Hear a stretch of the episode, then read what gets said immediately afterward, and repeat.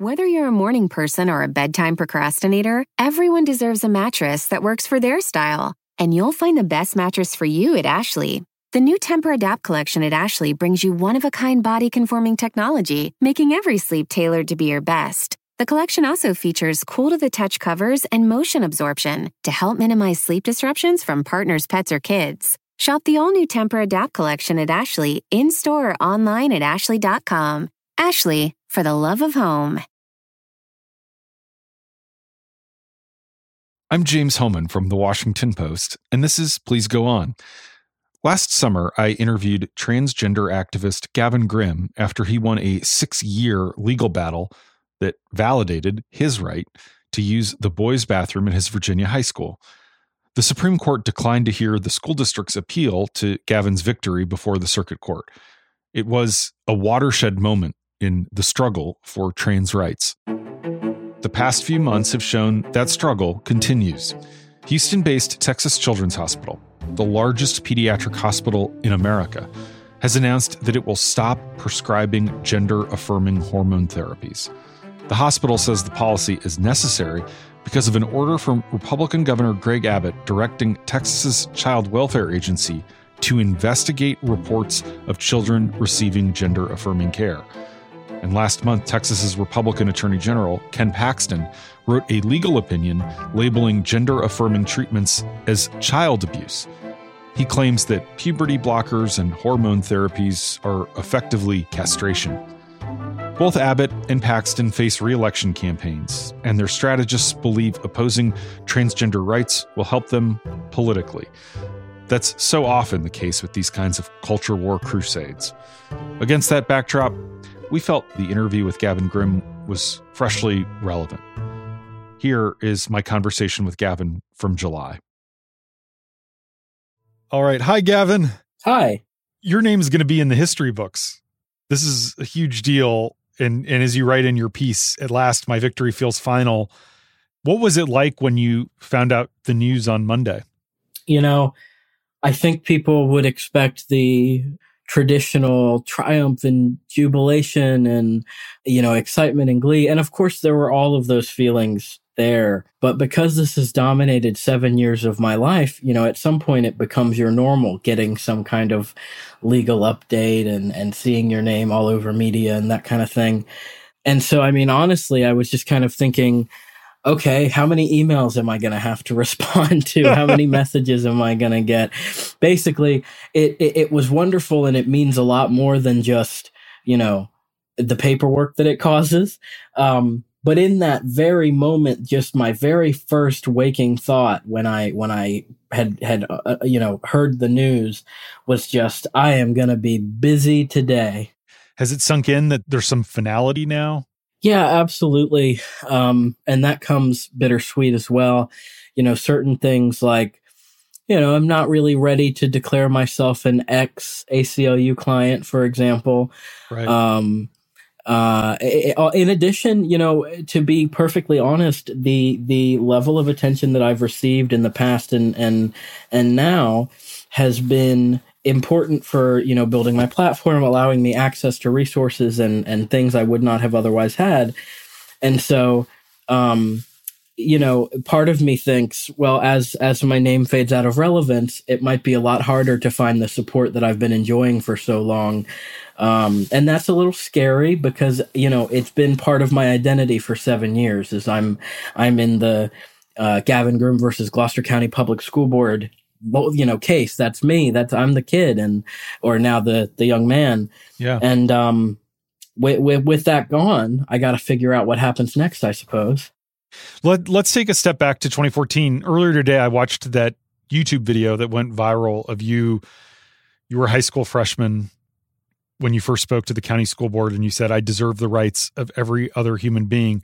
Now initially i think some people don't realize this. Your school at the beginning didn't have problems with you living as a boy. Uh, your principal had said that you could use whichever bathroom you wanted. This has been such a long journey. Can you reflect on on the experience? What have you learned from these seven years? It it honestly showed me and, this is echoed in in so many different um, you know levels of society or different issues that you want to apply this concept to. But it it was a good example first and foremost of how willing adults are to be cruel and hateful and evil to children um, which is something I had known. I've been harassed and bullied and, and excluded from society for almost my whole life. I grew up fat. I'm still fat. You know, people don't like that. I'm autistic. And so there were ways in which I interacted with my peers that, that was weird or not correct or whatever, you know, uh, ridiculous moniker you want to put on how my behavior was perceived. Um, I've never been what people expect out of a girl in society. I've just always been um, me, really. And so, yeah, I, I, you know, I wasn't surprised that adults can be that mean because they've been that mean quite a few times before. But the national, widespread nature, um, you know, the dog piling, the it, it just there you can't rely on good faith at you know for these sorts of things. That's kind of what i you can't work within a system that's designed to exclude you.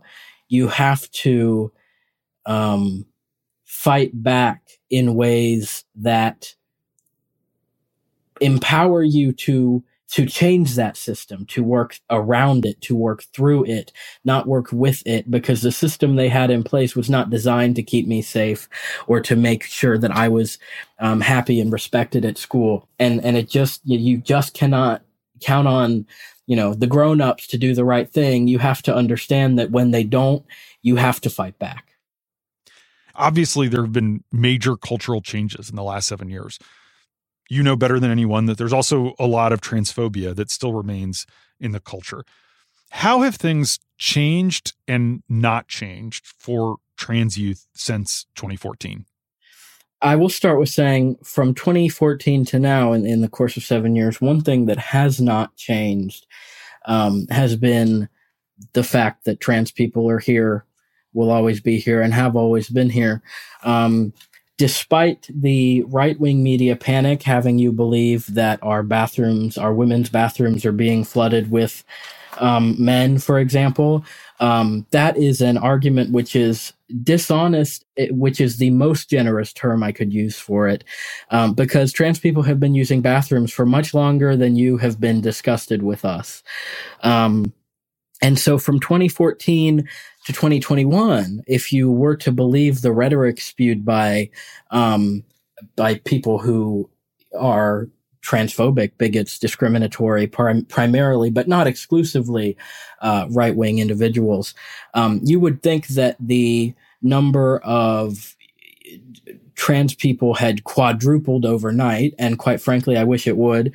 Um, you would think that this crazy wave of bathroom terror has happened and people everywhere are being assaulted, but it literally has not happened. As visibility increases and awareness increases, more and more of us are able to live authentic lives. We're able to find language that represents us. We're able to find communities that keep us safe but at the at the cost of a detriment, which is that um, we have more visibility now, and so the right wing has weaponized that. And it's not just that increased visibility alone leads to increased risk of danger for trans people, but the change I am waiting for is equity, equality. Instead of painting the or or lighting up the White House in rainbow, maybe we could have an Equality Act or something like that. I don't know, just spitballing here. well, I, it, it, you make a lot of super interesting points that I want to follow up on. One, the, uh, I mean, it, it is kind of striking how, you know, the now it's it's like not even controversial to do the lighting, you know, at the White House and to have the the Pride Month event, but ultimately, I guess what you're saying is that substance matters more than style. Absolutely. I mean, I am extremely tired and unimpressed with and disillusioned with this, um, you know, rainbows for Pride Month by all the big corporations who donate to organizations that hurt us, who don't do- donate to organizations that would help us. Why aren't these corporations lobbying Congress for trans affirmative action? Uh, you know, I just, the you need to put the the money, the literal money in the case of of, of corporations and, and businesses and such, where the where the pride merch is. One of the things I thought of a minute ago when you said that the right is weaponizing transphobia is that their line of attack really has shifted since 2014. The focus has gone from transgender people using bathrooms, which is what your case was really about, to transgender people competing in sports. Several states have banned them from doing so. What do you make of this shift in focus? Well, I mean, I think that I think there's a lot of um, reasons for that, that that that kind of conversation evolved in in a sense. If their whole thing is I don't want a big burly man in the women's bathroom, then it's hard for them to look at me and say go to the bathroom with my wife. Not that that's I mean I who care like it doesn't matter. I mean, even if I did it I'm not you know I I'm not assaulting anybody. I'm using the bathroom. I, I think it's ridiculous that we have sex segregated bathrooms to begin with. Um, you know, and if you look at countries all over the world that have affirmative policies or where sex segregated bathrooms are not the norm, um, you know these these these claims of of crime and, and assault it's just not true but with the case of trans people in sports we've been so historically excluded that I think there's more of a concept of the unknown. How do trans athletes compare to cis athletes? But because they see these things as more um, I, you know, I'm not going to speculate on how they see these things, but because because it's it's it's easier to masquerade your concern when you can say, "Oh, but then the poor women will be outperformed by the poor cis women will be outperformed by the trans women. Um, you know, think of the women. Won't, someone think of the women? Um, but they're not thinking of uh, reproductive justice. They're not thinking of the ways in which uh, incarceration affects single mothers. They're not thinking of anything that actually helps women in any way, shape, or form. It's just when they can use those talking points um, to leverage other aspects of hatred that that they even bring those things up there might be people listening right now to our conversation who are feeling what you felt in 2013 before you came out to your family and at your school. What advice do you have for young people who might be struggling to decide whether or how to be themselves? You know, if I if I go back and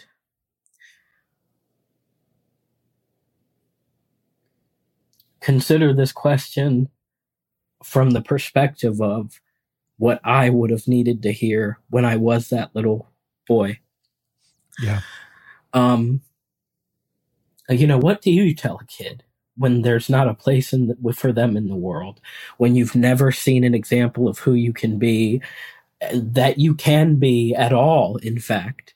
Um, you know that's changing a lot every day but back then um i mean there was a lot less even back then back when i was first exploring these words and this community and and how i fit into all of it I, I mean, back at that point, my two best resources were like Wikipedia and Susan's Place, which um, I hope some people recognize and, and get some nostalgia from. Um, but I, I want to first and foremost, if I'm speaking to this child, I want to validate that it's really hard and that, and that no, you can love yourself. You can make peace for yourself. You can embrace yourself and you can, you know, you can be your own biggest fan. And if you experience harassment every day, that that your school refuses to protect you from if you are not supported at home if you don't have the option to be who you are that's very devastating and it's very dangerous for for everybody young people um, adults it's very dangerous and so I, I would say that there is a big beautiful community waiting for you waiting to embrace you waiting to make space for you and there is a future and in the meantime yeah. try to remember that you don't need anyone's permission to be exactly who you are, even if you can't share that with the world yet. and mm-hmm. that the pain that you're feeling i mean even just thinking about before I came out, I was my household was conservative. When I when my mother thought I was a lesbian, she told me that basically she implied that I was going to hell. She when she took me to church before I finally thankfully stopped going to church or stopped being forced to go to church, I should say. She said, "You know I love you, but wear a hard hat inside so mm-hmm. God doesn't bring the house down on you." And that was, you know, a, a turn of phrase, but basically what she was saying was there's something sinful and wrong about who you are that may so motivate um, my Christian God to just like topple the building and crush you to death. I mean, I know she wasn't specifically meaning that. The essence of what she meant was you are you're living a sinful life that God does not approve of, and as a result, your your soul is in jeopardy. It, you know, thinking about me in that situation, I couldn't have fathomed telling my mom that I was a boy, much less my father, and the response being that that was okay. I couldn't, I, I, there was no future that I pictured that, that ended that way. And that's my reality now. Um, and that won't be everyone's reality, but that was not forever. And even if they had rejected who I was, it still wouldn't have been forever.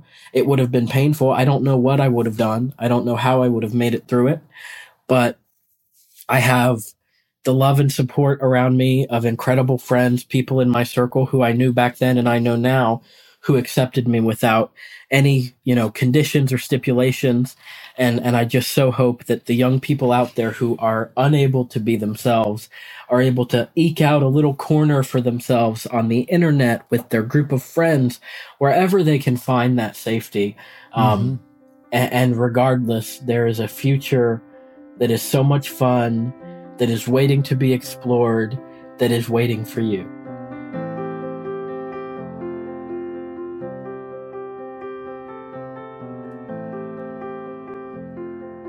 We'll be right back after a short break.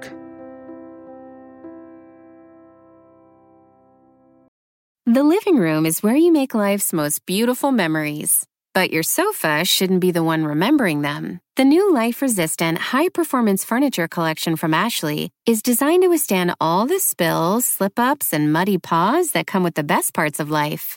Ashley high performance sofas and recliners are soft, on trend, and easy to clean. Shop the high performance furniture in store or online at ashley.com. Ashley, for the love of home.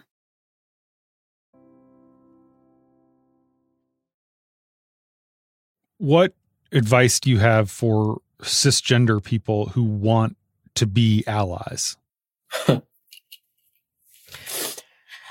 Couple things. Um, when trans people correct you, shut up. Um, don't defend yourself. Don't explain how they took it the wrong way.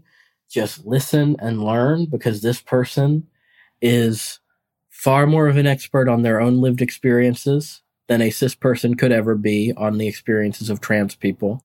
Um, so I would say, first and foremost, prioritize the feelings of the trans people you're interacting with over your comfort with the situation. Um, do your own research and stop relying on trans people to lead you to the light. Um, I, even from allies that really do mean the best, I still get questions very often. You know, what does this term mean? Explain this concept, whatever. You know, there are many, many, many, many queer people who have written extensively about every question I have ever been asked by cis people.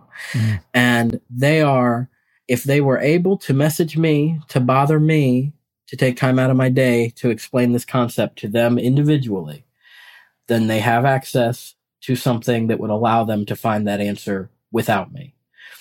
And, and so I would say, rather than burdening trans people with your education, especially if it's for free, do research that you are fully capable of doing on your own and do that before you make mistakes. I, I'm tired of hearing, Oh, I'm so sorry. I didn't know. Well, I'm sure you didn't know. And I'm sure that you meant it with no malice. But guess what?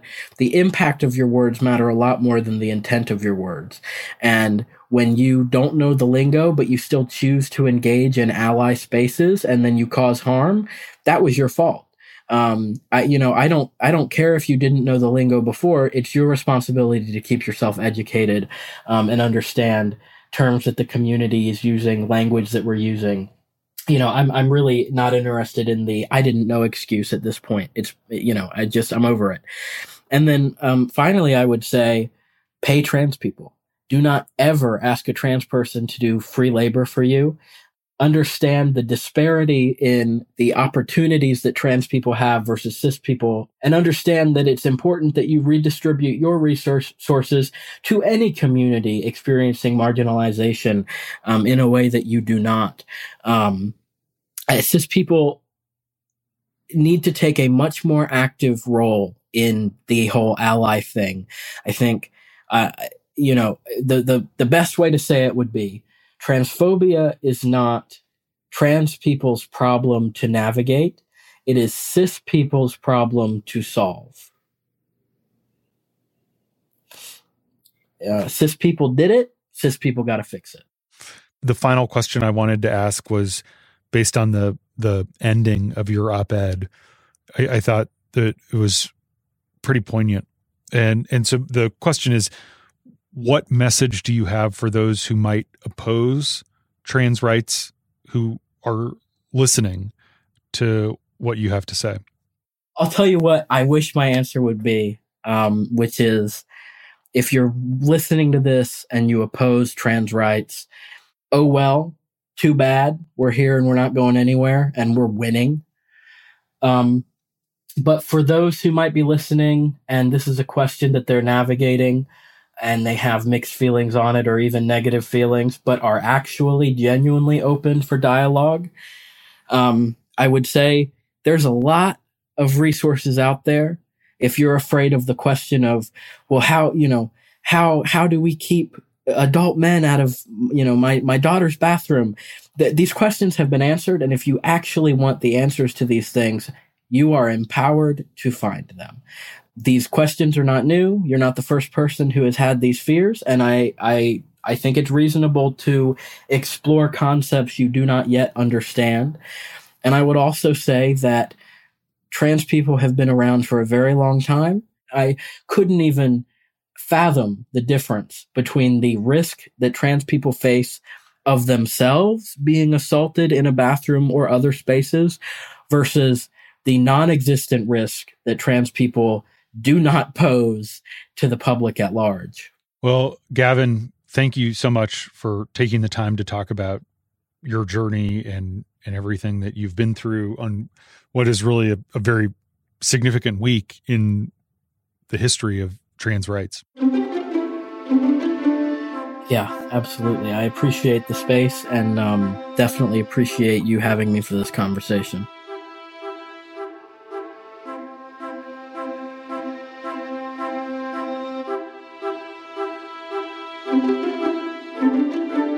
Months after I talked with Gavin Grimm, the Virginia school board that refused to let him use the boys' restroom agreed to settle the case and pay him $1.3 million. That money will cover his attorney's fees and other costs.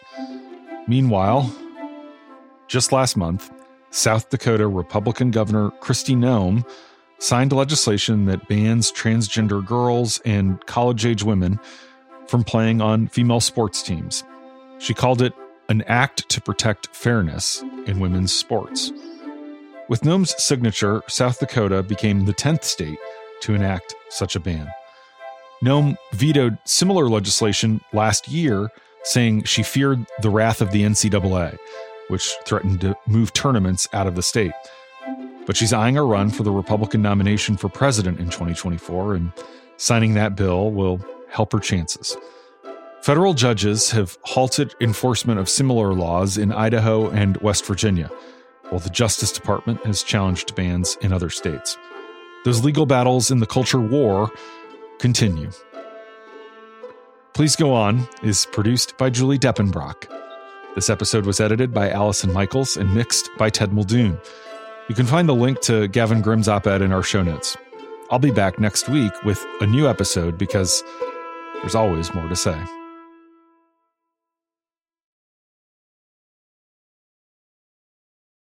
The living room is where you make life's most beautiful memories. But your sofa shouldn't be the one remembering them. The new life resistant, high performance furniture collection from Ashley is designed to withstand all the spills, slip ups, and muddy paws that come with the best parts of life. Ashley high performance sofas and recliners are soft, on trend, and easy to clean. Shop the high performance furniture in store or online at ashley.com. Ashley, for the love of home.